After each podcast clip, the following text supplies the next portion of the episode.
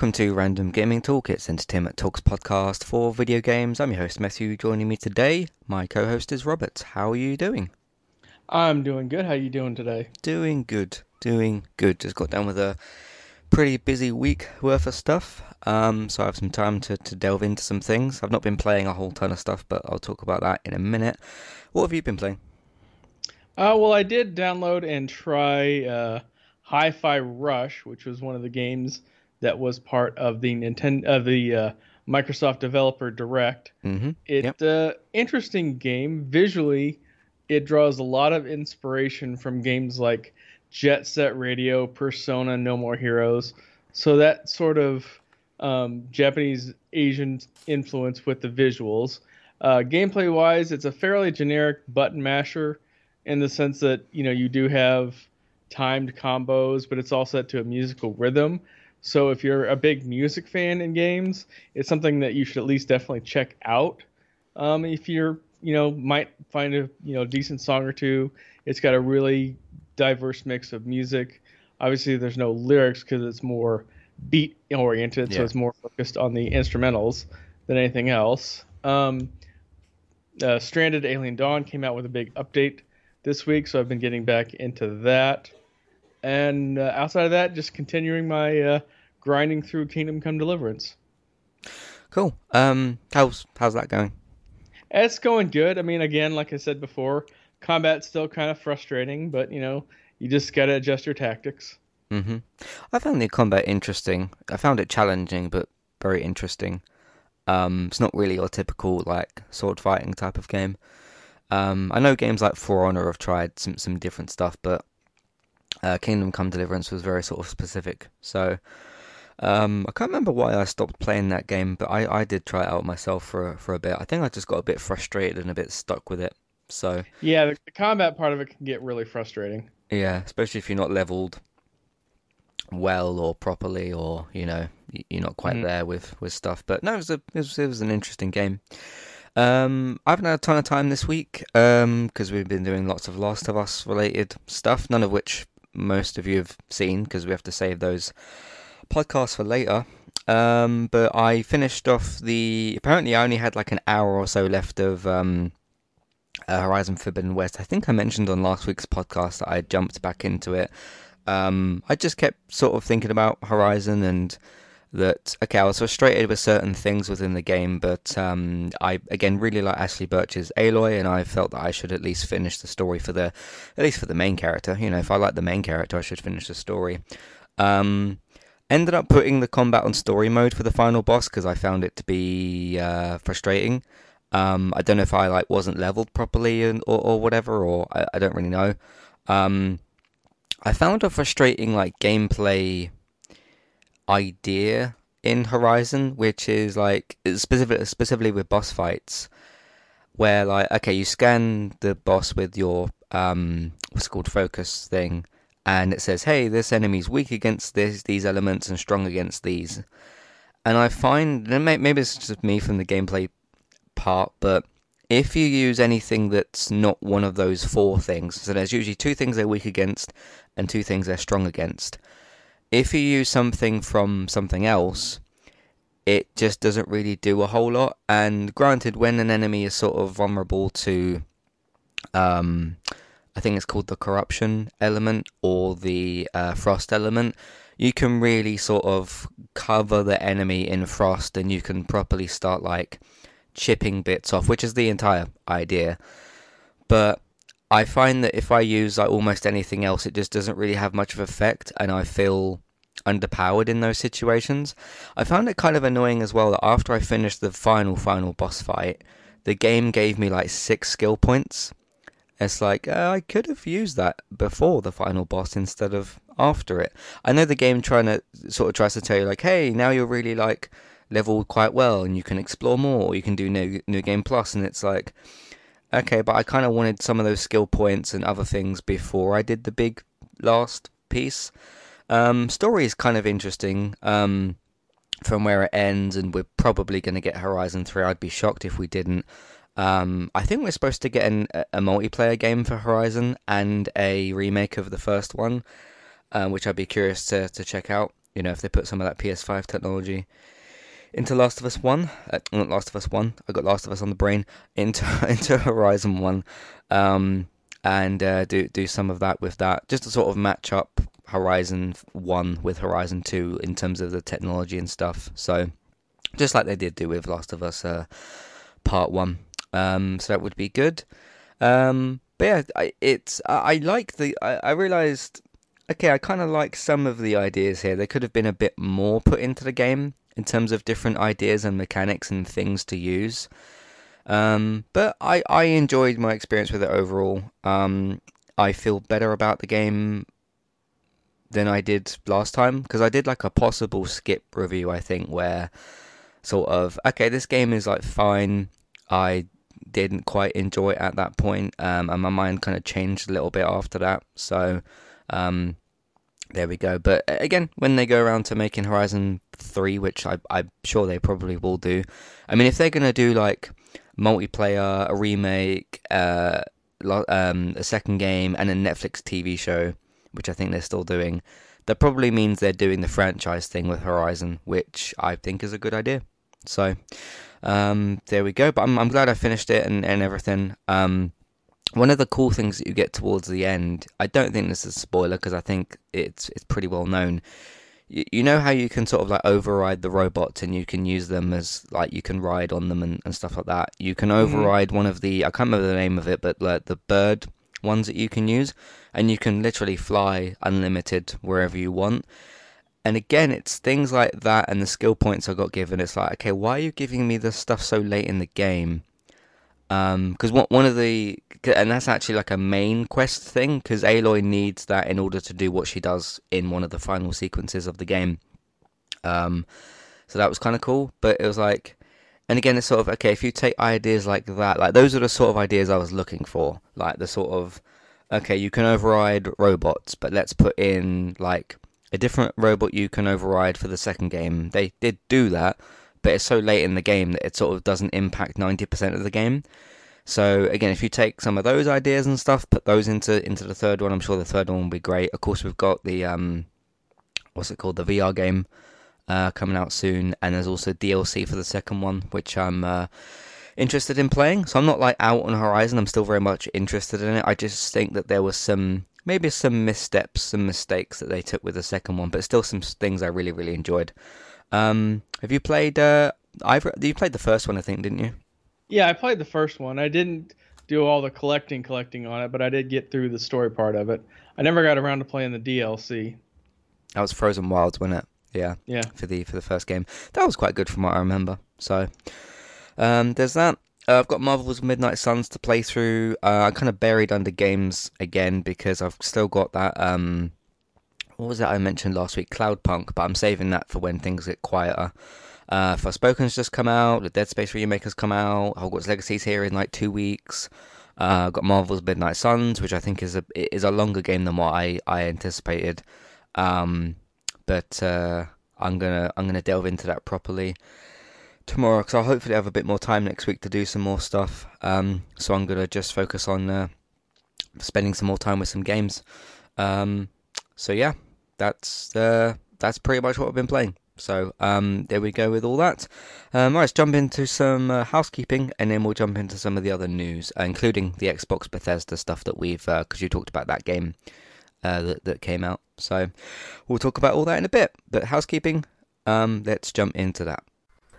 Hi there, if you're looking to get started with a website of your own and a domain name, we've got good news for you. With our affiliate link with Kualu, you can click on that link which is in your show notes, which is for our affiliate link. You can go over to Kualu to get started with your website and domain name today. They've also got a very handy chat support system, which is usually in the bottom right hand corner, to send messages back and forth to Kualu if you'd like to ask them for help to get started with your domain name and website today. So that's Kualu, and you can use them to get started with your website and domain name today. Thank you very much to Kualu for this affiliate link.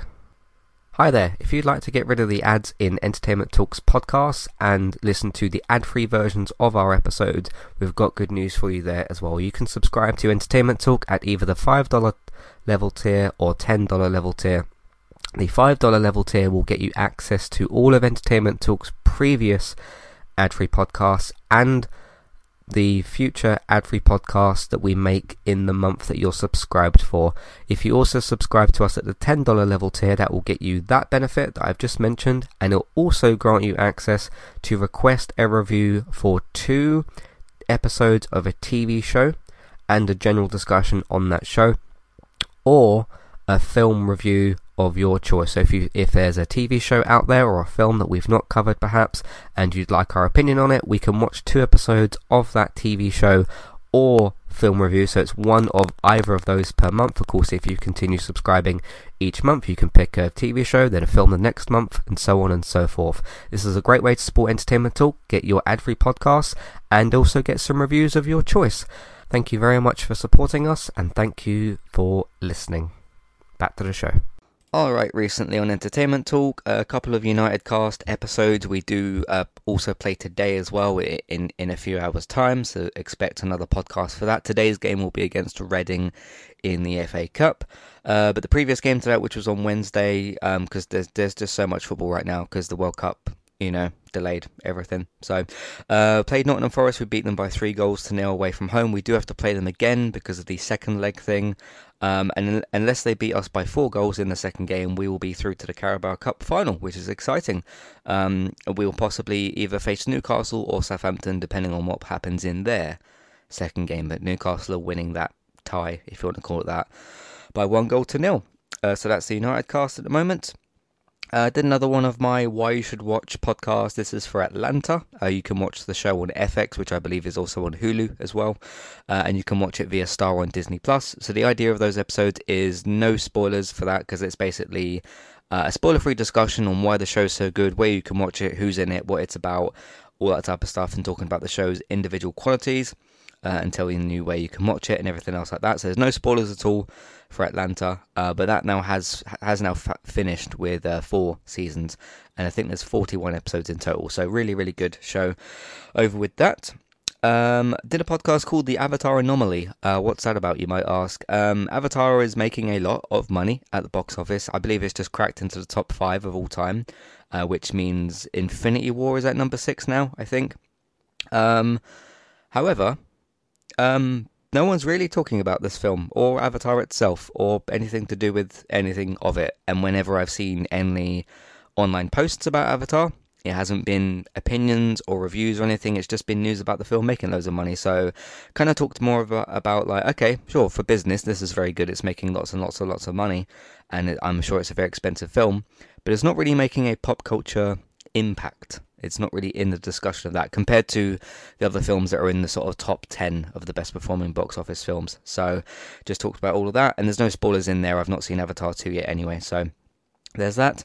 Uh, over on this week's episode of The Last of Us, which is season 1, episode 2, which is called Infected, uh, myself and David sat down to discuss that. And that is uh, very good to put it lightly. Very, very good. The show's just been renewed for a second season, which I don't think is a surprise to anybody. So, very much looking forward to that. You can continue to uh, find our reviews, at least for three and four. Uh, on Sunday mon- Sunday night slash Monday morning, depending on where you live exactly. So that's over on The Last of Us. Over on the United cast, we lost 3 2 away to Arsenal. Very, very difficult game. Uh, so there was that one as well. Gaming talk last week. If you missed our episode from last week, we talked about Hogwarts Legacy. There was a recent-ish showcase showcasing some broomstick gameplay. Uh, there's also a really good video, by the way, over on PlayStation Access. Uh, Rob has had a chance to play some of it, and uh, he talked about the game itself. So that was cool. Uh, Suicide Squad we talked about as well, which had a leaked um, image of the of the game's main menu, and talked about some PSVR 2 information as well. Um, over on uh, just two other things, over on the classic review side of things, which is all finished now, uh, did the four episode mini series, which is for Pixar and Disney. I talked about The Incredibles, uh, Dinosaur, Monsters Inc., and Hercules. So those are the four films I chose. And over on the month for positive creators side of things, I talked about Noisy Butters Hannah, uh, Chris Carr, Alana Pierce, and the last episode, which was for PlayStation Access as well. So that's what we've been doing recently on entertainmenttalk.org and on podcast platforms. Let's jump into some news.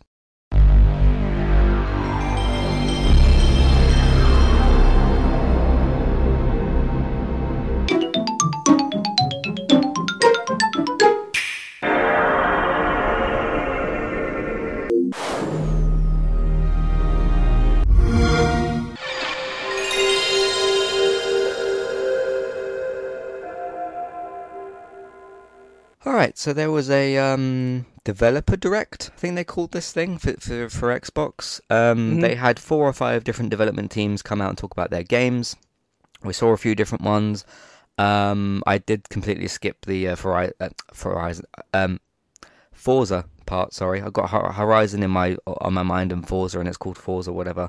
Uh, but the Forza game, obviously, we saw some of that. Um, that's the only part of this that I skipped. I saw the, I think it was Minecraft, uh, Redfall.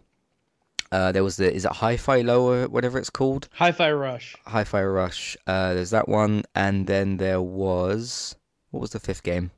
Why can't I remember what that was called? Uh, Elder Scrolls Online. Oh yeah, that's the other part I skipped as well. So because I I'm not ever going to really play that. Um, what did you think of this 45 minute thing? I thought it was very tight and to the point, like uh, the Nintendo ones are. Hmm. Um, so it looks like that the, Microsoft is getting more influenced by kind of streamlining that. Uh, with the Forza, it was interesting to see how, for lack of a better word, ambitious they're making the game, uh, with 500 cars to collect and eight new tracks that have never been on there before, plus uh, dynamic lighting, dynamic weather, and dynamic model damage um, being fully implemented in this game. So they're clearly going all out with it. hmm Um, what do you think of Redfall? Uh, Redfall, I'm still kind of on the fence on. I might Yeah. play it more likely now that I know that there is a single player single component, that it's not going to be a single player four body component, and I'm going to have three bots I'm going to have to deal with. Um, not Yeah. that big into vampires as a genre, Yeah. but it looks different. You know, I'll give it that. It's got a unique. It's almost got weird, kind of uh, Far Cry vibes with uh, bases and territory controls and things like that.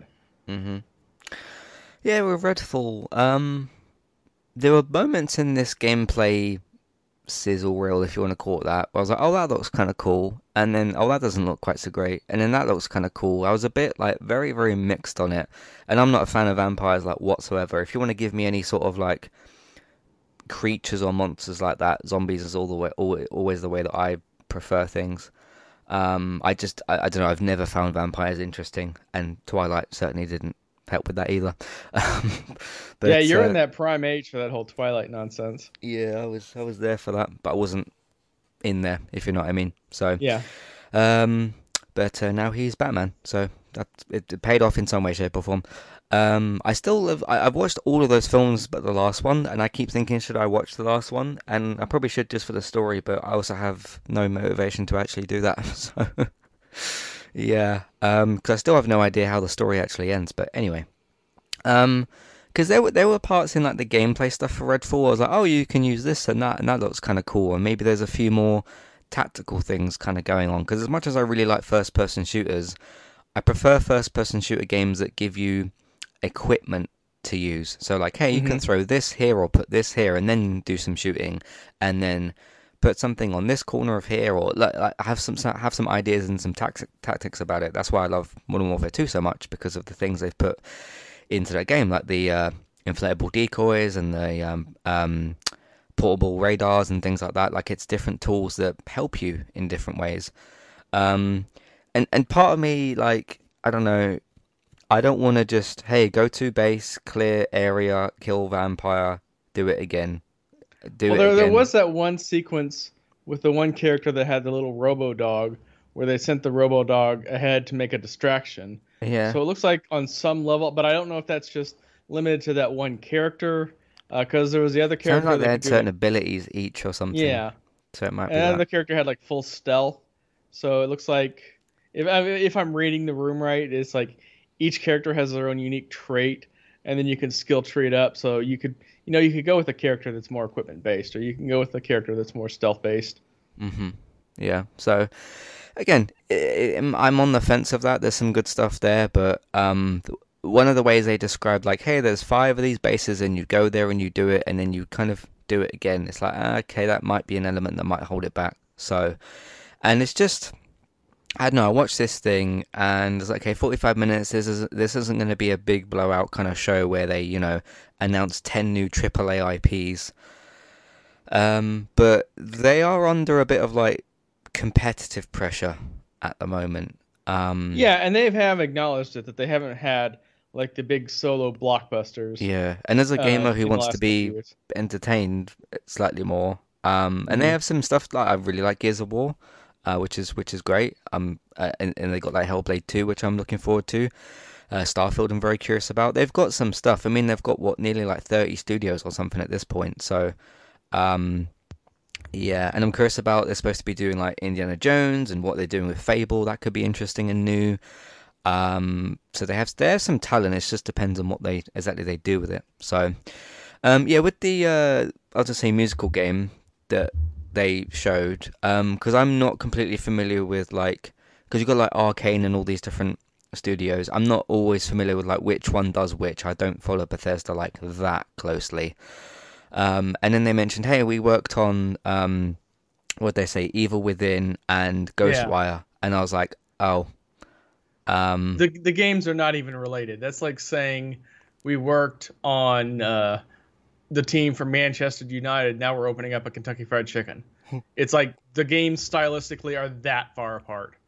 Yeah, I, I I get what you mean with that. It's just like, um, I don't know that those aren't games that sort of.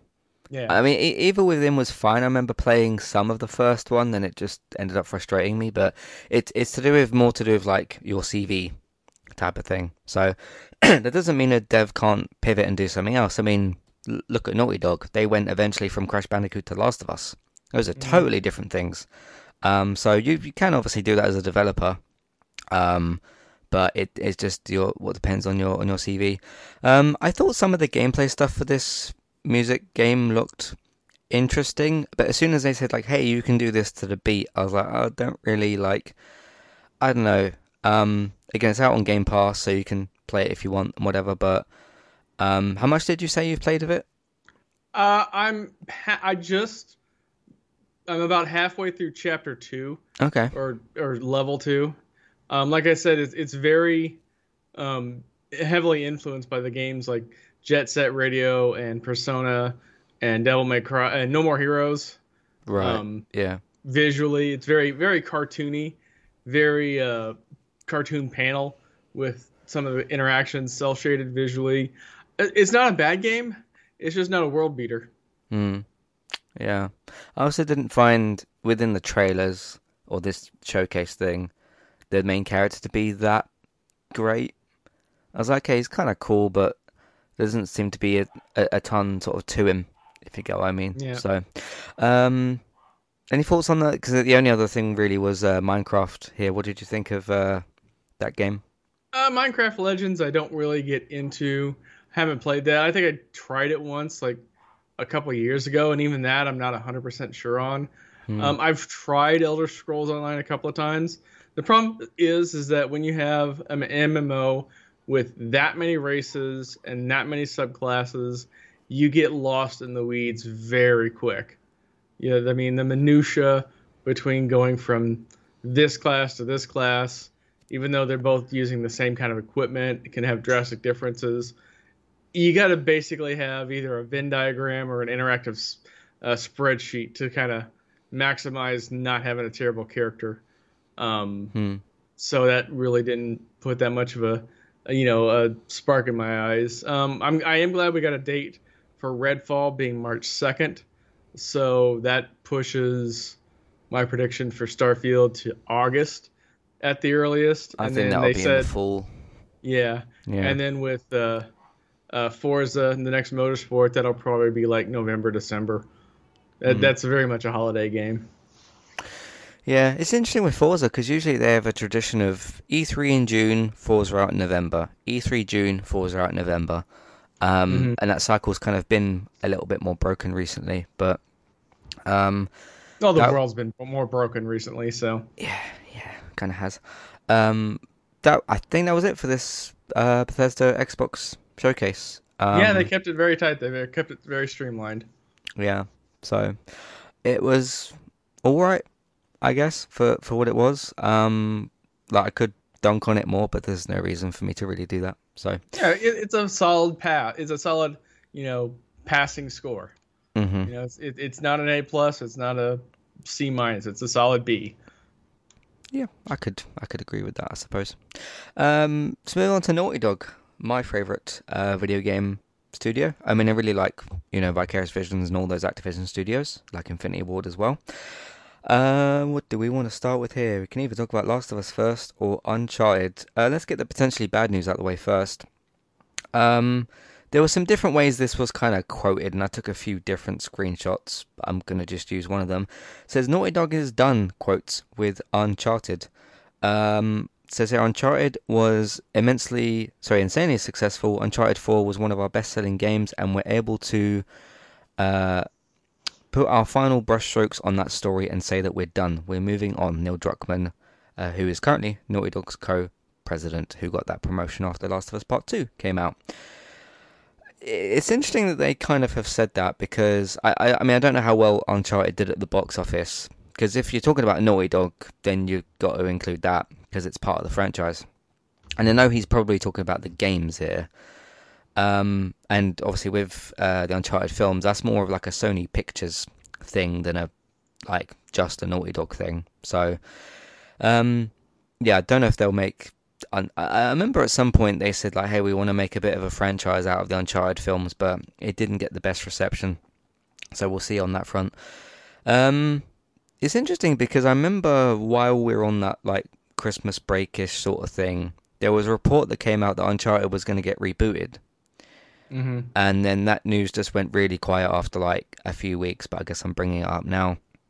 So I don't know. I mean, studios can change their mind. Um, they I remember they talked before it was around about when Days Gone came out and there were some reports that like there was going to be a different studio um, one that was being made in London or something. I don't think these plans went through and they were going to make another Uncharted game. We don't know if it was reboot, sequel, prequel, where where it would have been. Um, so I, I don't know, but they seem to either in terms of Naughty Dog or Sony, they can't seem to quite make their mind up with what to do with Uncharted. And I kind of understand that because end of Uncharted 4 is kind of the end of Nathan Drake's story. Um, there's a piece that you could follow with after that, but I'm not going to spoil what that is. I don't care how the, the game is. It's it's a pretty big big thing that they uh, potentially could follow up with. Yeah, and um, I actually do have that article, but that goes back to April of 2016 when Naughty Dog said they were open to another studio making an Uncharted Five, and going yeah, back that, that far, that, yeah. yeah, yeah, the fact that it's gone that far and we've got nothing to show for it, even in a rumor mill. Um, the most I would expect is maybe a, a Uncharted collection, you know, remastered for the PS5. Mm-hmm. But that would be about it. Which they sort of did, but it was only for Uncharted 4 and Lost Legacy, and I was very confused yeah. by that choice. Like, if you're going to do an Uncharted collection, you do all of them. Also, you may as well grab Golden Abyss while you're at it. You know, um, I know not a lot of people have played that game, but be a good way to highlight it. Um, yeah, I definitely would like to see more Uncharted. Um, if in the future they, they change their minds or, or something, it's just okay. If you made an Uncharted Five and you had Nathan Drake coming back, you do risk the potential of kind of not undoing what happened at the end of four, but sort of oh, we sort of finished this story, but we're bringing him back. But then, okay, what do you do at the end of an Uncharted 5? So you you got to be careful what you do with the main character here of Nathan Drake. Um, I kind of, I mean, I don't know what the sales were for Lost Legacy with with Chloe and Nadine. I really liked that game. I thought that was a great little kind of. It was like the same length as sort of a Miles Morales type thing. It wasn't really DLC and it wasn't really a full game. It was sort of a, half game, but I really, really enjoyed that. And I would have liked to have seen a, a Lost Legacy too. Uh, where you could have specifically gone with it, I don't know, but that would have been a way of saying, hey, we have another Uncharted game. You can mention Nathan Drake. Obviously, they, uh, Chloe and Nadine themselves talk about Nathan in the game, but it doesn't have to have him in it, and you don't have to undo the ending of Uncharted 4. Um, a reboot could work if, again, that was that that cropped back up. Um, the problem is with that, obviously, you'd have to have a, a brand new protagonist, and are they going to be as good as Drake? And there'll be comparisons here, there, and everywhere. And if it's made by a different studio, it'll be oh, this studio ruined Uncharted, and they're not as good as Naughty Dog, and all this kind of stuff. So, um, what do you? I know you haven't really played the Uncharted games. What What do you think Naughty Dog could or should do with with Uncharted? Uh, well, obviously, with Neil Druckmann saying they're done, um, that'll probably hold firm until Neil Druckmann's not the head of Naughty Dog Studios, which I don't see happening anytime soon. He's well, he's the been co-president, leading- so there's somebody else who I don't know who the other person is, but Yeah, but I, I don't know it's what him their and somebody else. is. I don't know what the percentage they have in terms of influence and voting rights are. mhm. Um, he could obviously step down for personal reasons. You know, in this day and age, you never know what else could happen. hmm Either that or Sony says, "Hey, if you don't want to do anything with Uncharted, we'll give it to Party studio. we'll give it to Bluepoint or something." I don't know. Yeah, because technically Sony does own uh, Naughty Dog, don't they? Yeah, I, th- Yeah, I so think they, just- have. they could I just- think they have since Crash Bandicoot. I think so. Yeah, they could they could just yoink it and send it to somebody else. Yeah, yeah. Um, but no, Lost Legacy 2 would be good. Um, and the thing is, if even if you reboot Uncharted and it doesn't work, that doesn't affect the original games at all.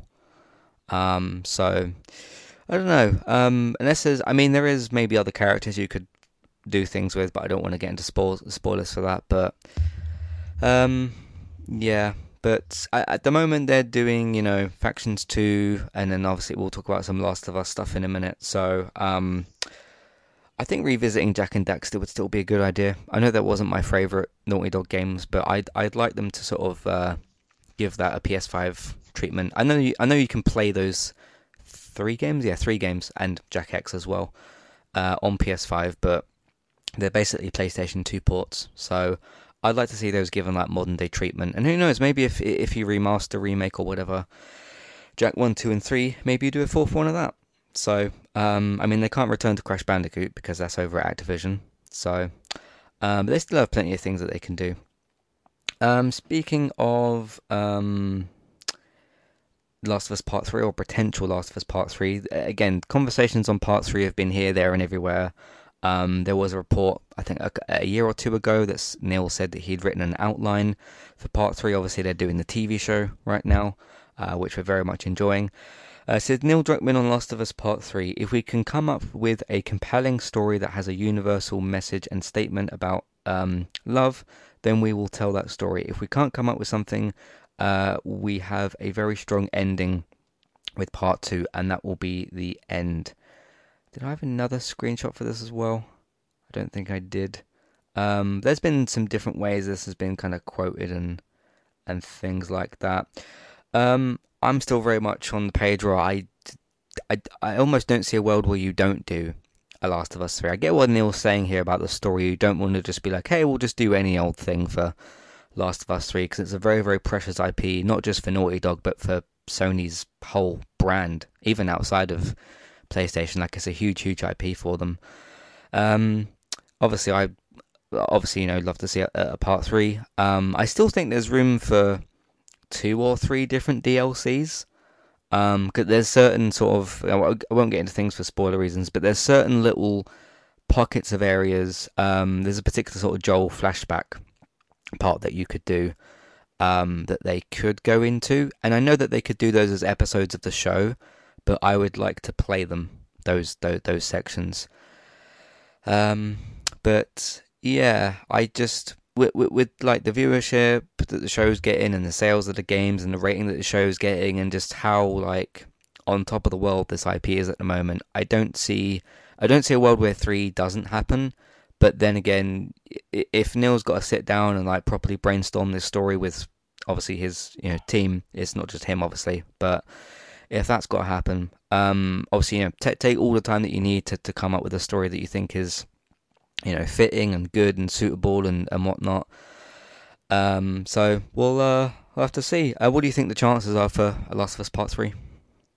I think eventually there will be one. The only thing that throws me about that statement is him saying a story about love. I mean, I can understand the love dynamic can be a very good motivator for any kind of journey based story, but it doesn't have to be the only one. I mean, it could be revenge, it could be exploration, it could be curiosity. There's all kinds of reasons for somebody to go out into mm. the dangers and explore. Yeah, And I honestly, I think limiting yourself to one emotional tact is kind of a um, hindrance in some ways because it kind of pigeonholes you in characters and story development. yeah, that's possible. You know, I don't like fully agree or disagree necessarily, but um, I think that's a possibility. Uh, maybe it's just one of the themes or something that he's he's written down or explored. Again, when they said about him writing down the outline, we have, we have no idea what's been written down for for this game because we're not, you know, in Neil Druckmann's office. Uh, I mean, who knows what he might, you know, come up with and jot down or whatever. And again, it's not just it's not just him. He's not like the only person working at Naughty Dog. So uh, maybe somebody else comes up with like a co idea thing, and he kind of like he likes it or something. So, uh, but for now, um, you know, continuing continuing with, with season one, we've got season two renewal, and we've got factions too. So let all that happen. Um, and just take your time with Last of Us 3 if you're going to do it. And hey, if in the in between you want to do you do want to do any of those DLCs, then uh, there's there's time for that. I mean, they did the like the Left Behind DLC in between. Uh, what was it, part one and part two? I think that was a couple of years after the first one. I can't remember. So, um, but yeah, who knows? Maybe they could like put out a little two-hour DLC for one of the one of the pockets of stories that I'm thinking of, or maybe they'll come up with something totally different I've not thought of. So, um, that would be great. But whatever Naughty Dog does, I'll be there. I trust them. I, I love this team. Um, you know, they, they made they made the game I most care about from my childhood, which is Crash Bandicoot stuff, and they keep making games in my adult life that I really care about. Um, I just would like to see them maybe do something with Jak and Daxter. Um, take the time with things like Uncharted, and hey, eventually they'll probably come up with uh, some new IP as well. I, I would I would imagine. So um, there we go. All right, let's move on to talk about uh, Call of Duty Modern Warfare 2 Season 2. So MW COD MW2 S2. Uh, we have an update for that. The season's been slightly delayed, I think by about two weeks. But again, if you were going to put out a patch which would go out to every single one of the players, and there's something in the patch or in the update that doesn't work, then don't put it out because uh, you don't want to muck people's uh, games up and whatnot. Um, just to note as well, there is Warzone stuff in here. I'm gonna skip over all of it because I don't play Warzone and don't care about anything that they're doing over there. If you're a War, I'm, i mean, if you're a Warzone player, you probably already know what the news is anyway. So, um, there we go. Uh, I'm not going to read out every single thing here, but um, February 15th is the date for when season 2 drops. I believe that's a Wednesday, I think. They usually do them sort of Wednesdays, Thursdays. These kind of uh, Fe- February 8 is a Wednesday. Fifteenth, February fifteenth. Oh, 15th. Sorry, 15th is still a Wednesday. Wednesday. Okay. Um, so you got that. Uh, global changes, crashes, and stability. Not many of which I've had. Uh, I think that's maybe more of a PC thing, but uh, we remain dedicated to improving the overall stability and performance of our games, including reduced crashes across all platforms and titles. Expect the Season 2 patch to further detail specific bug fixes and changes ahead of February 15th. Audio Global. Um, data suggests that some PC players may be experiencing audio issues due to discrepancies in the number of channels they are outputting. Um, such and such and such. Just figuring out which parts I need to read here. Because uh, if, it's, if it's to do with PC stuff, then again, that doesn't quite concern me. Um, they're trying to do better audio, basically, for that. Uh, UI. A number of UI UX uh, updates are coming to Season 2 to improve overall flow of in game menus. These updates include improved navigation and organization of Camo menu. Do you know what? I've not clicked on the Camo menu once in this game. I just that's not something that I'm I'm particularly concerned about. Uh, more polished social tab. That's very much needed. Even I struggle to read that, and I've got I've been told pretty good eyes. So it's just the way certain colours are overlapping with white text and stuff. It it uh, yeah could do with a bit of sorting out. So they're looking to do that, including improved channel swapping and player muting. Um, I had this weird thing the other day where I joined uh, my friend's lobby and stuff, and my mic was definitely unmuted, like on, on my side, like my controller mic was unmuted, and I was speaking and my mic thing wasn't coming up. So what's going on? And then I went into like the party, and within the party menu, my mic was muted. I and I, I don't know why that that was. Maybe that was like a party glitch or something. So then I muted myself, and it was fine. It also happened to another person in our team, and uh, yeah, that's that's a weird thing. So if you sort that stuff out, that would be cool. Uh, new my bundles screen. I think that's for purchasing stuff. Uh, quick equip items from Battle Pass, my bundles and store reticle previews. Uh, so that's obviously the little uh, reticles that you've got on your different sites for guns. Um, in store and gunsmith, that would be very helpful as well because I can't see what the thing's going to look like before I put it on my gun. So that's good. Improved clarity of attachment, blocking logic in gunsmith. So yeah, if you're basically trying to put certain things on your gun, it blocks other parts of you putting things on your gun, and that isn't quite always sort of clear. It tells you once you've done it what you can't put on, but it's not um, sort of the best detailed, so that's good as well. Um, and many more bug fixes. We also we've also recently introduced a fix that restored uh, instant speed of recently players recent players in menu. That's something that needs to be improved as well. Uh, status refresh of friends. I'm not quite sure what that means, but maybe it refreshes what they're doing. Your um, friends list possibly being yeah, because I, I I've had an issue before uh, where a player was in a game and it said playing cyber attack in such and such, and then they invited me, but it didn't say they were in a menu. It said they were in a game. So I was like, oh, I got to wait for them to finish their game, which which was fine, and then they were just suddenly available. So uh, maybe it does that a bit quicker. So that's good. Uh, further details um, will appear in patch season two notes. Experience uh, improved after action report with audio. With audio, what would that do? Trying to think what that would do. Um, after action report is obviously when you uh, finish the game, you go back to your main menu and you can see like how many kills you got and stuff. It shows you that at the end of each game, but you can take a bit more time to look at it if you want to. I'm not sure where you'd put audio into that. That's kind of interesting. Uh, Maybe it's just like some sound clips playing, you know, for celebrating possibly. good things or mocking you for being bad. possibly. Yeah. Uh, play again feature in Battle Royale. Bug fixes for inconsistencies between challenges, battle pass, weapon prog- weapon progression. Uh, weapon balance. Um, weapon balance is something we are always analysing and we'll be balancing weapons for season 2 just like any other season or mid season update. Uh, details on weapon balancing can be found in the upcoming season 2 patch notes. We're excited to discuss some changes to armor below. That's for Warzone stuff, uh, which I still don't understand why that's a thing in that, but that is what that is.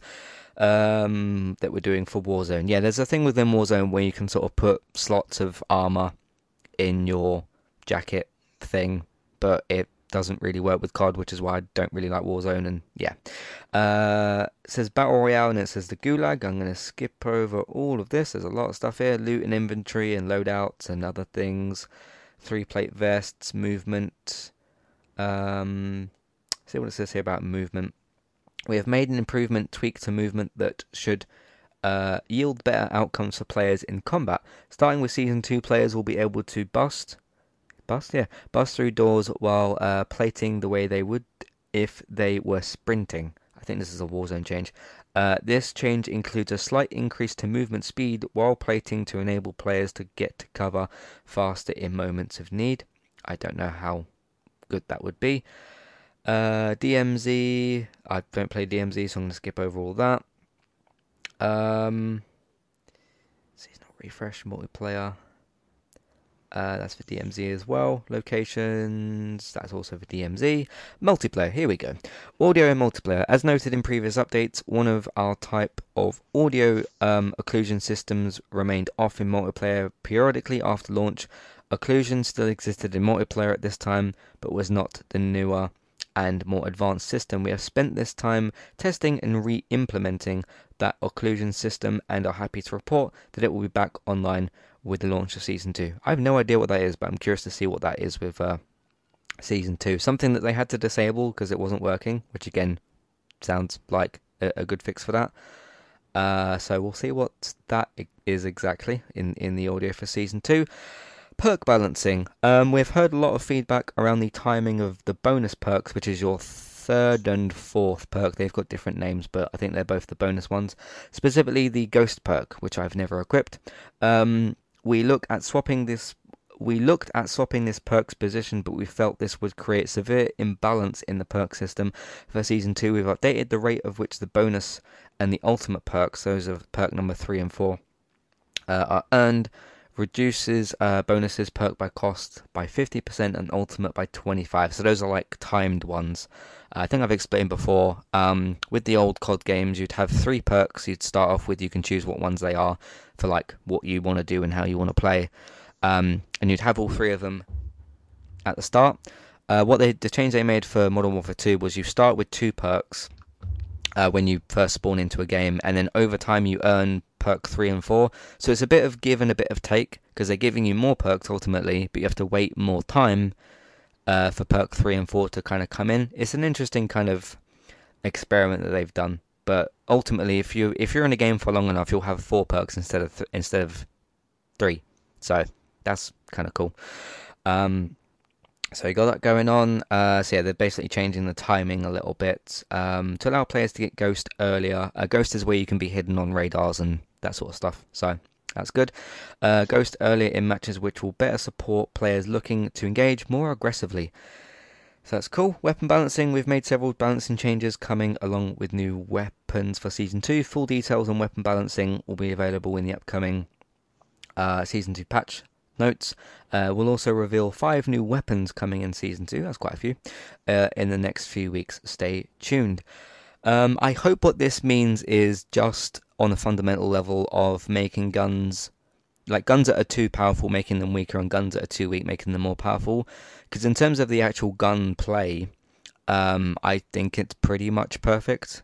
Um, so hopefully they haven't like changed that too much, but they, they, they do always sort of, you know, you get reports from players saying, hey, this weapon's a bit too strong, this weapon's a bit too weak, and you sort of balance them out a bit. So hopefully that's more to do with that. The big thing um, that's coming in Season 2, Hardcore Mode. Uh, as announced last week, Hardcore Mode is returning to Modern Warfare 2. Hardcore will replace Tier 1. We are excited for fans to have this franchise favourite back in the mix for Season 2. Thank goodness thank goodness. Um, look, I understand from Infinity Ward's side they wanted to be a bit more experimental with this game. Uh, one of these experiments included keeping core in the game and not changing hardcore, but taking hardcore out of the game, but replacing it with tier one. Which tier one was a thing in the games. It just wasn't like a regular public thing. It's it's kind of a, a strange one um, tier one is essentially realism mode, which takes away all of your HUD, and you don't get any hit markers, but you get like a noise confirmation when you kill somebody. Um, it it was playable and okay. I thought. I don't think it was specifically bad. Um, but I think they maybe looked and thought, okay, could we put this in instead of hardcore and kind of see, I don't know, run a bit of an experiment with that. Apparently the experiment hasn't worked um, which again I, I understand if developers want to um, try different things. I mean, we want developers to try different things. Um, hardcore, ultimately, I do prefer of the three game modes, which is core, hardcore, and tier one. Um, but I'm glad that they are they are they're making that change um, because core is rough but playable. Um, I play it so that you know I can play with the, the friends that I play with and that. Um, I also don't really understand. There were certain game modes that were in tier one that weren't in core, but there was game modes that were in core that weren't in tier one. In the old COD, COD games, it was just a change of tab. You just changed. You just like it was like a filter, and it had the same game mode. So again, they experimented with something here. I don't quite think it worked, but they're going back to back to what works here. So uh, it's good that that's finally happening. Because as long as they keep hardcore in the game for the rest of the game's lifetime, which I don't know why they wouldn't, I'm not going to be playing anything else. Because hardcore is, I think, the way to play Call of Duty. Also, when you use things like rifles or pistols or shotguns, they are nearly unplayable and unusable in, in core game modes. I just find them to be very weak and almost sort of unusable in certain situations. So, uh, but yes, hardcore is back, and that's very, very good, I think. Uh, playlists, um, our Valentine's Day playlist will return. Stay tuned. So you got that going on. Uh, we'll be deta- detailing the mul- multiplayer modes coming to season two in the upcoming weeks. Uh, one week per month, Infinity Ward will be creating a Twitter poll for fans to vote on one of the week's playlists for a rotating pool. Okay, this is where I have a slight issue, but also there's a cool idea. because getting fans to vote for stuff on Twitter is a is, a, is a decent idea. And I spoke about this in my Good, Bad, and Ugly podcast for Modern Warfare 2. Why are you rotating game modes? I don't understand the need for for that. Um, yeah, I it it's something that, that that kind of frustrates me. Um, and a few other players, because a few other players have been like in the middle of playing certain game modes and like, hey, the update's out, that's been rotated, but a new thing's here. So I don't know. Um, we'll have to see how that goes, but that, that's something I'm not really quite on board with the sort of rotating game modes thing. Um, I don't understand why you can't just keep the game modes that are there, but add the ones that you wanna wanna put in. So, uh, ranked play. Last week we confirmed that ranked play, a deep multiplayer experience done in partnership with Treyarch, um, and the Call of Duty League and Infinity Ward is coming to season two. Details on ranked mo- maps, modes, and more will be revealed prior to launch. And then just last bit says looking ahead. Uh, there are some; those are some of the changes coming to season two, and we have plenty of new content to share ahead of launch. Um, expect more information on the brand new small map coming to Warzone 2 next week, including the return of Resurgence. No idea what that is. Um, the full season two announcement blog will be released on February 8th, um, which is very, very soon. Uh, with upcoming posts uh, from studios, including the full season two patch notes, as well as blogs from Call of Duty staff set to drop. So this is sort of teasing what's to come ahead, but then they're going to do a full information drop on February 8th. What day did you say that was? Was that the Wednesday before the? Yeah, February 8th is the Wednesday before 15th. Nice. So uh, Wednesday and then Wednesday, which is in a couple of weeks' time. Um, says we appreciate passionate fans and all that kind of stuff, and then that's pretty much that. I think there's a lot of good news here. Um, there's some stuff I'm still concerned about. Uh, some things I think they need to like, like the rotating game modes and things. But hardcore's coming back. That's going to be the huge, huge, big thing. Because um, certain players in the community said like, look, I can't play this game anymore because core is ridiculous, and I understood that and then tier 1 came out and that was like promising but still wasn't quite what fans wanted. Because the the thing that well really any game developer has has got to deal with uh, specifically Infinity Ward here is we have a they have a particular vision for how they want to make Call of Duty right? And they have to keep some of that stuff in but then also they have fans that are going to be playing this game for a lot of time because this is an ongoing live service game that people are going to be putting hundreds if not thousands of hours into and if there's something that the community is just like, okay, this is this thing is not working, or this thing is really not working, or you know, you they have to find a balance with what the fans want and what their vision is. And I don't know how easy or difficult that is, but because there's certain things that they've said before about, hey, we made this change or this change, and you you as players haven't quite got on board with it yet, but we want you to we want you to kind of see what we're trying to do and if you completely can't see that, then maybe we'll change it. Um, and maybe if you do see that or whatever, the problem also is with that is not only have they got the balance of like, okay, what do we want to do with this game? What the fans want to do? Not all of the fans want the same stuff.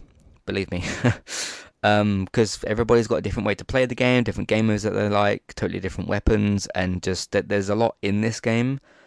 So it's it's going to be a balancing act, but that's where updates come in and they can chop and change things. So um, but I, I think hardcore is going to be the really big thing that will bring some players back, I think, as well, hopefully. So, um, I know you don't play this game, Robert, but any thoughts on updates and stuff going on here? I mean, as long as it makes the game stable and the fans enjoy the changes, I'm always for that.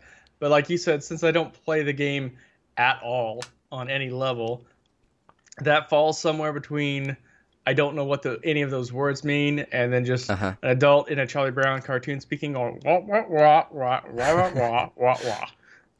Yeah, all right. Um, but yeah, uh, I yeah, this season two update sounds good. I just think if you put hardcore in, uh, starting putting some new maps, some remastered maps from the old games, which is what they said they wanted to do. Um, but we'll see how it's how it goes. They're not they they, they are they are gonna it's going to be impossible to make all of these players happy. You cannot do that on a base level, but you can't do that with any game ever anyway because not everybody wants the same stuff from from games, right? So Um, there are going to be people that will be happy about these changes, people that will moan about certain stuff. Um, and I know I keep saying this, but I really, really do want to stress this quite a lot. If you're playing this game, please just listen to what's happening in the game.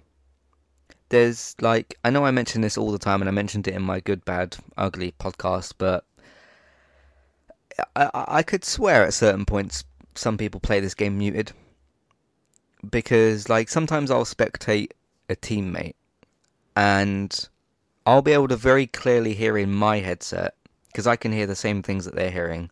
Like somebody's very clearly running on your right hand side. And then they'll turn left or they'll go forward and they'll totally ignore the footstep audio in the game, but then moan that the footstep audio is in the game. And it's like, why aren't you using something that foot, footstep audio is put in this game to help you? Um, it's so that you can hear where enemies and, and, and teammates are, so that you can know what's going on. Um, I just think there's there's too many players that are concerned with just running, jumping, sliding, and just running, running, running, shooting, and not really sort of listening to things. And you can play the game however you want, but that's that's just my advice. So, and look, I'm not the best COD player in the world. I make some mistakes at points. I I get killed on the game and, and whatnot, but uh, just listen to the game. The the audio is there for a reason, you know. So anyway, all right, that's what I got for this week. Robert, how about yourself? Uh, first up, we got a little bit of an interesting thing going on. Uh, the day before, which is Steam's second most wish listed item, oh, this game. Struck, yeah. yeah.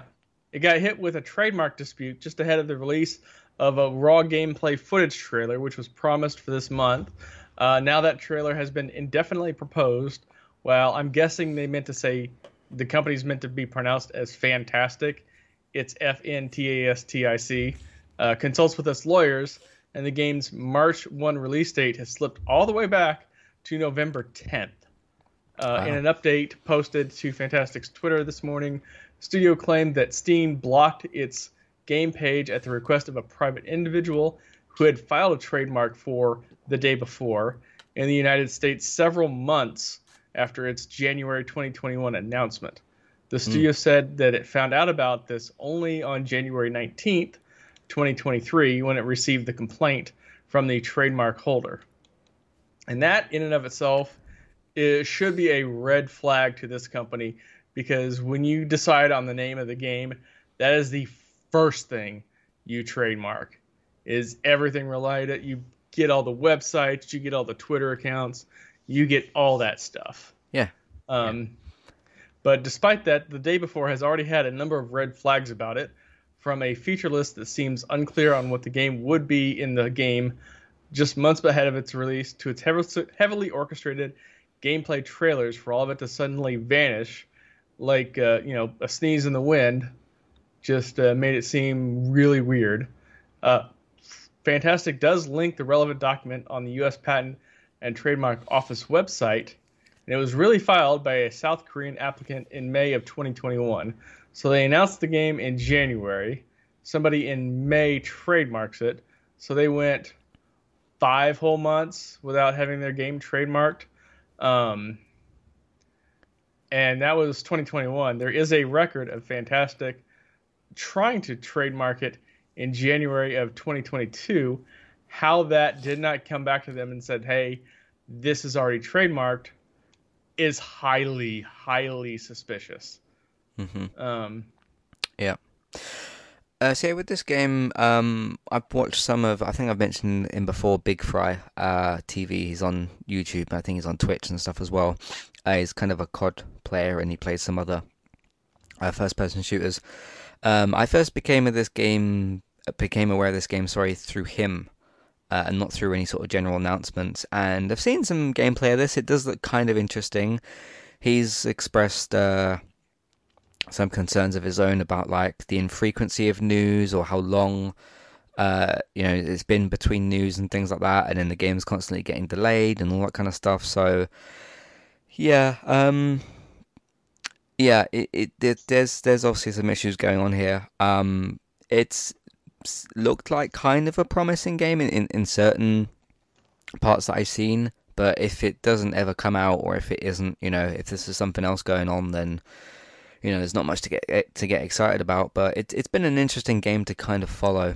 Um, but uh, who knows what's what's kind of going on here? So um, it, will be a shame if this doesn't kind of see you know the light of day. Um, I mean, people mentioned before about you know that that abandoned game, not not not a game that was abandoned, which also kind of a meme towards it, but that game that had that weird app and like this developer called Hasan and uh, like he kept being cagey about it, its sort of development and sort of wouldn't really share much and um, yeah, sometimes these strange things kind of happen when a game's supposed to be in development, but there's like some weird things going on with with certain games. So who knows what's what's going on here?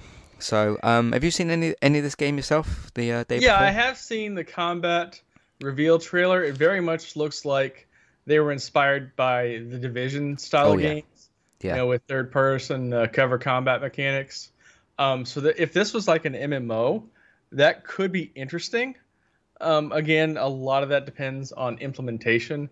Hmm. Um, but since Yeah. it's been delayed eight months because of a simple copyright uh, trademark claim, makes me think they're not anywhere near ready to uh, um, launch this thing out yet. Yeah, we'll see what happens with uh, this here. Um, got a bit of breaking news. This isn't to do with games, but this is pretty big news. I mentioned in the housekeeping section I did an Avatar podcast about its box office. Uh, it's now passed um, Avengers: Infinity War and Star Wars: Force Awakens to become the fourth highest-grossing film at 2.7 billion. Um, again, these these posts are the only time I'm hearing anything about this film. Not in terms of people reviewing it, discussing it, memes, cosplay, anything. It's it's uh, a little strange. What do you think of the Avatar situation? Like with it making loads of money, but there's not much discussion around it. Um, maybe you've seen something else. Yeah, I mean, I never really got into the hype for the original movie. It looked okay. I just, I never, about the 3D. yeah. See, the thing is, is that visually 3D 3D doesn't agree with me. It actually gives me motion sickness. Oh, so I avoid movies where I have to wear 3D glasses. Um, And then we recently James Cameron came out and made some ridiculous statements, and so that just made me not interested in the gameplay, the in the uh, movie at all. Um, and I'm not going to get into it on the podcast because it's neither here nor there. It's strictly a personal thing for me. So Yeah, there was something he said. Um, I, don't- I don't know what things you're referencing. Obviously, there's there's a lot of you know things he said about different things because he speaks a lot. But um, remember somebody said to him about like, hey, you know, your film's really long, three hours ten minutes. What do we do if we have a toilet break, which is what five minutes at the most, if that? Mhm. And he said, "I'll just go and see the film again."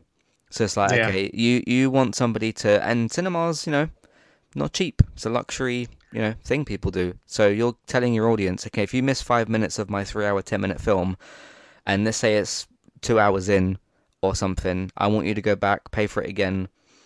Um, yeah, that's that's e- even if he meant that in a joking way, that's not a just just not a good thing to say. Yeah, So- and I'm actually old enough to remember when movies had intermissions because it was Mhm. a way. This was before unlimited refills with soda and snacks, so there was a way for the movie theater to get more sales out of snacks. Sounds like a better idea than what James is suggesting. Anyway, that's the update on Avatar. Um, I don't know if it means anything outside of its outside of business. Obviously, that's good for business because it's making a lot of money, but I don't know that it means a lot of anything else really. So, yeah. Um, all right, what else did you want to talk about today? Uh, well, the only other thing that I could really find of of even remote interest to talk about is that some Nintendo fans are sharing some recent changes discovered in the eShop that may indicate that Nintendo Direct, Nintendo will have a Nintendo Direct shortly. Um, Obviously, it's been a while since we've had any kind of a Nintendo Direct. Uh, the last one was back in September uh, last year, which revealed details on Breath of the Wild sequel, uh, Pikmin 4, Fire Emblem Engage, and now the the recently released uh, GoldenEye 007 port to the Switch. Uh, the changes come in the forms of the pages for Advanced Wars 1 plus 2 Reboot Camp and Zelda Tears of the Kin- Kingdom have had their I- NSUIDs altered, which is the Nintendo Store Universal Identifications. Uh, these codes are used to identify and differentiate games based off of their region, their availability, things like that. While no images or details regarding these games have been added on the shop, assigning a new NSUID code often occurs shortly before pre orders open for a new game. Uh, with Zelda Tears of the Kingdom set to release in May this year, that makes the most sense. Um, however, it's rare for Nintendo to open pre orders for a major headlining game without first holding a showcase to give fans more information and to hype up the game itself. Um, so that's why uh, fans are speculating that we're going to get a Nintendo Direct here soon. Yeah, if you think about it, um, and this has not been mentioned in a lot of places. It's been six years since our last mainline Mario game. Since mm-hmm. uh, was it called Odyssey? I think Actually, it might be five yeah. years. I think it was it was 2017 or 18, one of the one of the two. Um, yeah, I'd, I'd like an update on Zelda. I very much enjoyed Breath of the Wild. I'd be curious to see some gameplay for this sequel. I think it's T- Tears of the Kingdom or something. Um, yeah, that that and yeah, what what do you doing with Mario? I'm uh, I'm curious about. So, um, no, Nintendo games can be good sometimes. So uh, yeah, the Advance Wars is the one that I'm interested in because I remember that game back on the Game Boy Advance, which shows you how long ago mm. that franchise was. I had one of those. But it was it's a really good tactics based, uh, turn based uh, squad game to where you have like tanks and infantry and airplanes and you know it's, it's very much a rock paper scissors kind of game to where this unit crushes that unit but this unit crushes that other unit and you basically just have to take over these these maps and then all your units have different movement speeds and then there's different things that can affect your movement uh, so it's very slow paced and tactical which is more of a game style that i'm into nice Nice. Uh, so, news we got for this week, I think. Yeah, I I looked. I could not find anything really interesting to talk about. Hmm.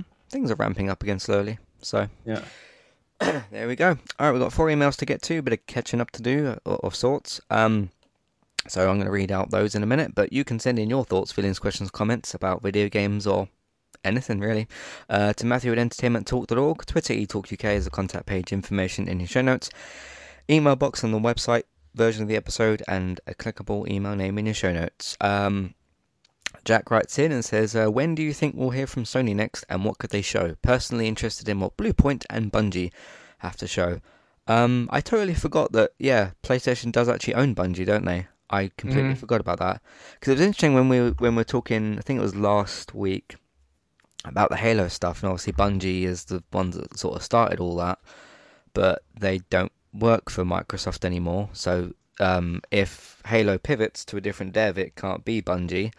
And I don't really see Microsoft licensing that out to that because then, I mean, I don't know what Xbox would think of it, but you don't really want. Hey, I don't imagine you'd want Halo on PlayStation because uh, competition and and whatnot. So who knows? Uh, but possibly some new first-person shooter IP. Um, Bluepoint's done a really, really good job with remakes and things like that. I don't know if they want to maybe pivot away from that, but um, as much as I couldn't quite get um, through Demon's Souls is a brilliant game, you know, as much as I sort of wasn't quite good enough at it to proceed through it, is a really, really good game.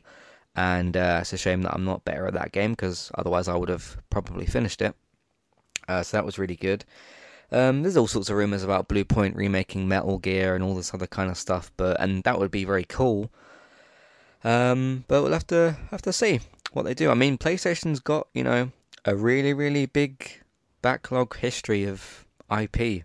So if you want to dig into some PS1, 2, 3, or 4 franchises, there's plenty that Bluepoint Bluepoint can uh, choose from. Heck, if if uh, um, if Naughty Dog doesn't have the interest to go back to Uncharted or Jak and Daxter at the moment, Bluepoint could do something with that, and especially with um, if you wanted to remaster, remake the first three Jak and Daxter games or the first three Uncharted games, I'm sure that would sell very well.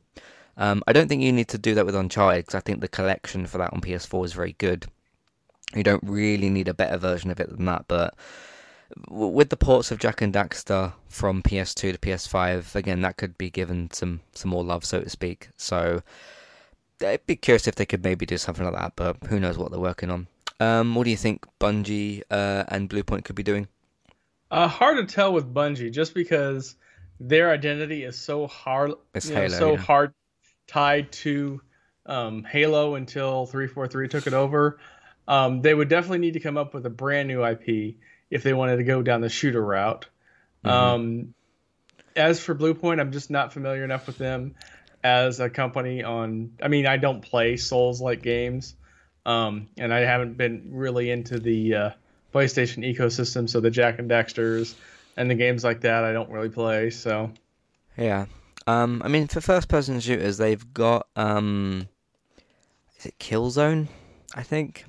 So maybe they could one of the two of those could do something with that. Um, that's that's another option. Or you got like the Resistance games. There, there's some like shooter games and things on PS3. Um, or may- maybe like Infamous. Do something with that. yeah, but not none of those franchises have had a release in the PS4, much less the PS5 era. Yeah, that's what I mean. Bring them back to life. So, Yeah, they are long dead. Yeah. Uh, Beth writes in says, Hey Matt, listen to both your HL Hogwarts Legacy podcasts.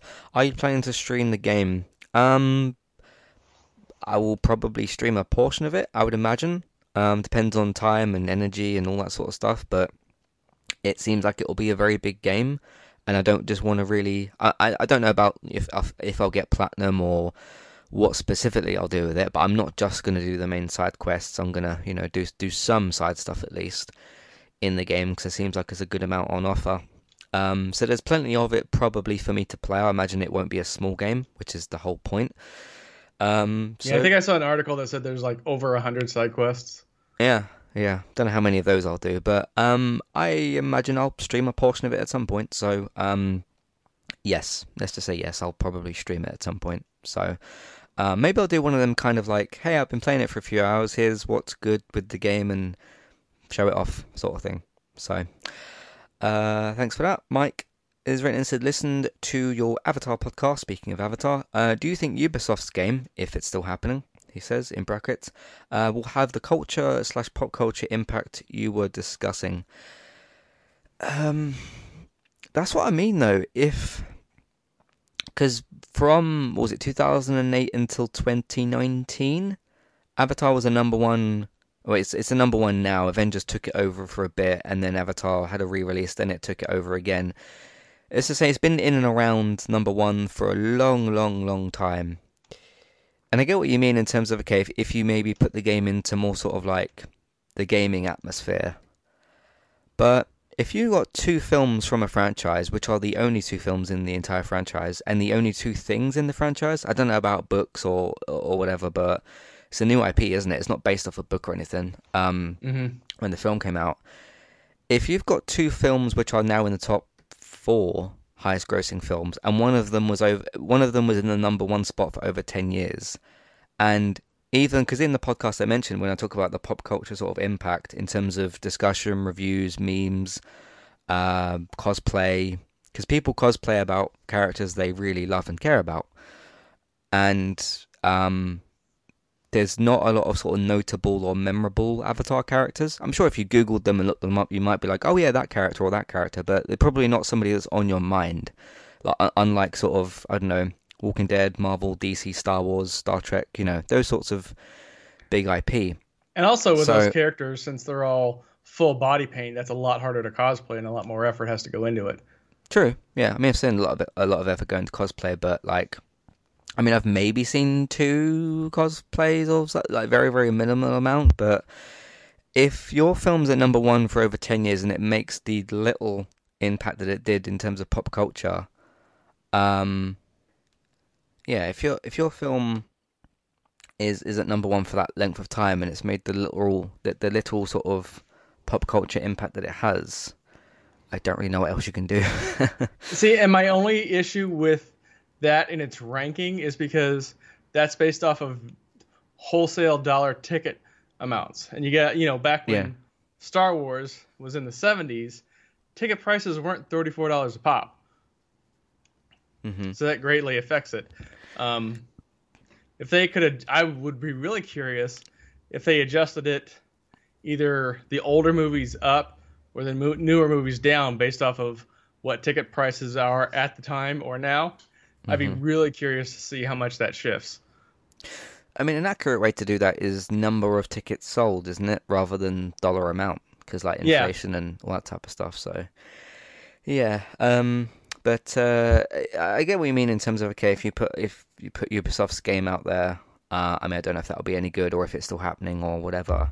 Um, it might be a good game and that, but I I don't really think that will change the specific thing I'm talking about because now that you've got the second one out and the, the within the last couple of weeks when it's been doing these numbers the only time i've seen anything online posted about avatar is news about the box office um i've watched like two or three reviews that have said it was pretty good but um yeah it's uh don't know it's just not quite done that in the way that i would uh in the way that i would describe so um, Harrison says, uh, "Hey Robert, watched the uh, Redfall gameplay and I thought of State of Decay. I kind of did a little bit as well. Um, then he says, I thought of State of Decay and then you. What's your interest in the game? I suppose he's talking about in terms of you know you really like State of Decay. So do Yeah. Um, so what are you thinking in terms of that ballpark? Yeah, like um, like we talked about earlier, I'm definitely. I mean, I'm still on the fence, but it's one of those things that um, I'll still be on Game Pass uh, when if they stick to that uh, May second release date. So if nothing else, I'll try it. It's really going to depend on the gameplay, um, because I, as I've said and I fully admit several times, I'm not a shooter guy. I suck at shooters. This and I never blame the game unless there's like a mechanical or a coding error. I always say it's me. And I have no problem admitting when it's just my not being able to play the game is the issue. So I think a lot of it's going to depend on how you know twitchy the characters can be. Like you got to like shoot, shoot, shoot, like more Call of Duty Modern Warfare because I have tried those games. When you know when Warfare first came out, I tried it. Um, when Apex came out, I tried it. Uh, when PUBG became popular, I tried it. Um, if nothing else, this is before somebody bought it and it was like a ten dollar game. You know, I'll give a ten dollar game a chance on Steam, especially if it's Sure. a small developer. Um, Mhm. My only issue with PUBG is that it just it was slow. I mean, the the graphics just really Oh, I crawled on couldn't it. stand PUBG. Yeah, Uh, I, I um, never did. I think I did Fortnite like once because a buddy of mine that's a streeter needed like another person, Uh-huh. and I wasn't the biggest fan of it. Uh, but Yeah. going back to point, I'll try it. Can't guarantee that I'll stick with it for an extended period of time, um, but I'll see what it is. Cool, cool. Um, yeah, I remember trying PUBG for the first time, and I was like, no. Yeah, it, it was a very It slow. was weird. It was Yeah. very, very weird. Um, yeah, I mean, it's not. Yeah, the, the first game to do that genre uh, always has the growing pains. Um, because I don't think there was a battle royale before PUBG. If there was, I never heard anything about it. yeah, Um, but the easiest comparison would be to look at the original EverQuest and then look at the original World of Warcraft. EverQuest, EverQuest did its thing, proved the concept. Uh, World of Warcraft came in, made all the updates to make the game better, and boom, took off. hmm yeah. Um, but I remember playing PUBG and it was just slow and a bit sluggish, and it was it was odd. So, uh, and I know that was a while ago, but still, first impressions are, are important. Yeah. Um, cool. Uh, what are you going to be playing over the next week or so? Uh, I'm the the Hi-Fi Rush will probably be like a I got 10 15 minutes to kill kind of a game. Yeah. Um, That doesn't feel like a long game. Uh, if the Maybe first I'm wrong, level's in the indicator, it's probably going to be like a 10, 15 hour game. Okay. But, um, and this is one of the things that I really have been a fan of with uh, the Series X is that being able to, I mean, you could always, for the most part, stop the game, go into something else, come back to the game, and have it still running. But they really amped up the ability to do that on uh, the quick resume on the Series X. It's much, much more stable, especially when you're going into non-related apps. Like if I want to look up something on YouTube or if I want to catch a show on Discovery Plus or something, hmm I can bounce between two or three video streaming based apps, go back to that game, and it's boom right there where I left it. Nice, nice. Um, I'm gonna play probably some Midnight Suns if I can get into like a good rhythm with that game. There's supposed to Uh, be the Deadpool DLC coming out here soon. Yeah, I saw something about that, but I, I don't really know what that is or what that means. So It just means he's a playable character now. So I gotta yeah, imagine it's, it's uh, sarcasm and dick jokes. mm-hmm. Yeah. Um, so I'm going to be playing a bit of that. I've got uh, one rental slot, which is either for Dead Space or for Forspoken. I've Uh, heard so good, good reviews on the Dead Space. me too. Uh, for, yeah. Forspoken's kind of 50 50. Mhm. I think the one that caught in my mind the most was that a, a good chunk of the audio of the game for dialogue is the banter between you and your sentient magic wrist cuff, Cuff thing, which yeah. you call cuff. And one reviewer described it as it's less like the banter between two mates at the pub and more like you're awkwardly sitting next to an old bickering married couple at a restaurant. Yeah. So we'll see how that goes. But hey, Yeah. you know, I thought Gotham Knights was going to be really, really terrible, and it wasn't an excellent game, but I thought it was good. So maybe it'll fall into that, into that same ballpark. Um, again, we need to all remember that uh, a seven out of ten good is not bad. That Yeah. just it doesn't mean it's like excellent, greatest game of all time, and not every game is going to be like that. But We'll see. Um, but I'm not going to just not play Forspoken because it's got average reviews. I've been looking forward to Yeah. the game for ages, so I'm going to uh, give it a shot for myself. Um, I still thought the demo was weird, but I think the way the demo sort of throws you into the middle of what's going on, like you have, you have no idea how to play the game, and it doesn't really. Yeah, the the demo isn't a very good first impression. I don't think because it gives you like 15 powers, and it's like, okay, what what what what what's going on, kind of thing. Uh, it's a bit disorienting. So if it slowly eases you in and gives you powers one by one, and you can actually learn how to use them, uh, and the traversal as well, because the game doesn't really tell you how to traverse in the demo. It's just like, hey, you can press circle to do it, and it's like, uh, all right. Um, so yeah, the demo should have been a bit better for that. But yeah, Dead Space as well. Um, PlayStation Access got a video on that, um, which I'm kind of in the middle of, of watching, but that looks very very good. And again, it, it I just refuse it can be I refuse to believe it can be worse than Callisto Protocol because wow. Uh, but uh, hopefully that's really good. And then uh, sooner or later, um, Modern Warfare Season Two is going to be here, and Hogwarts Legacy is going to be here. So Mhm. I've got a lot of stuff to play.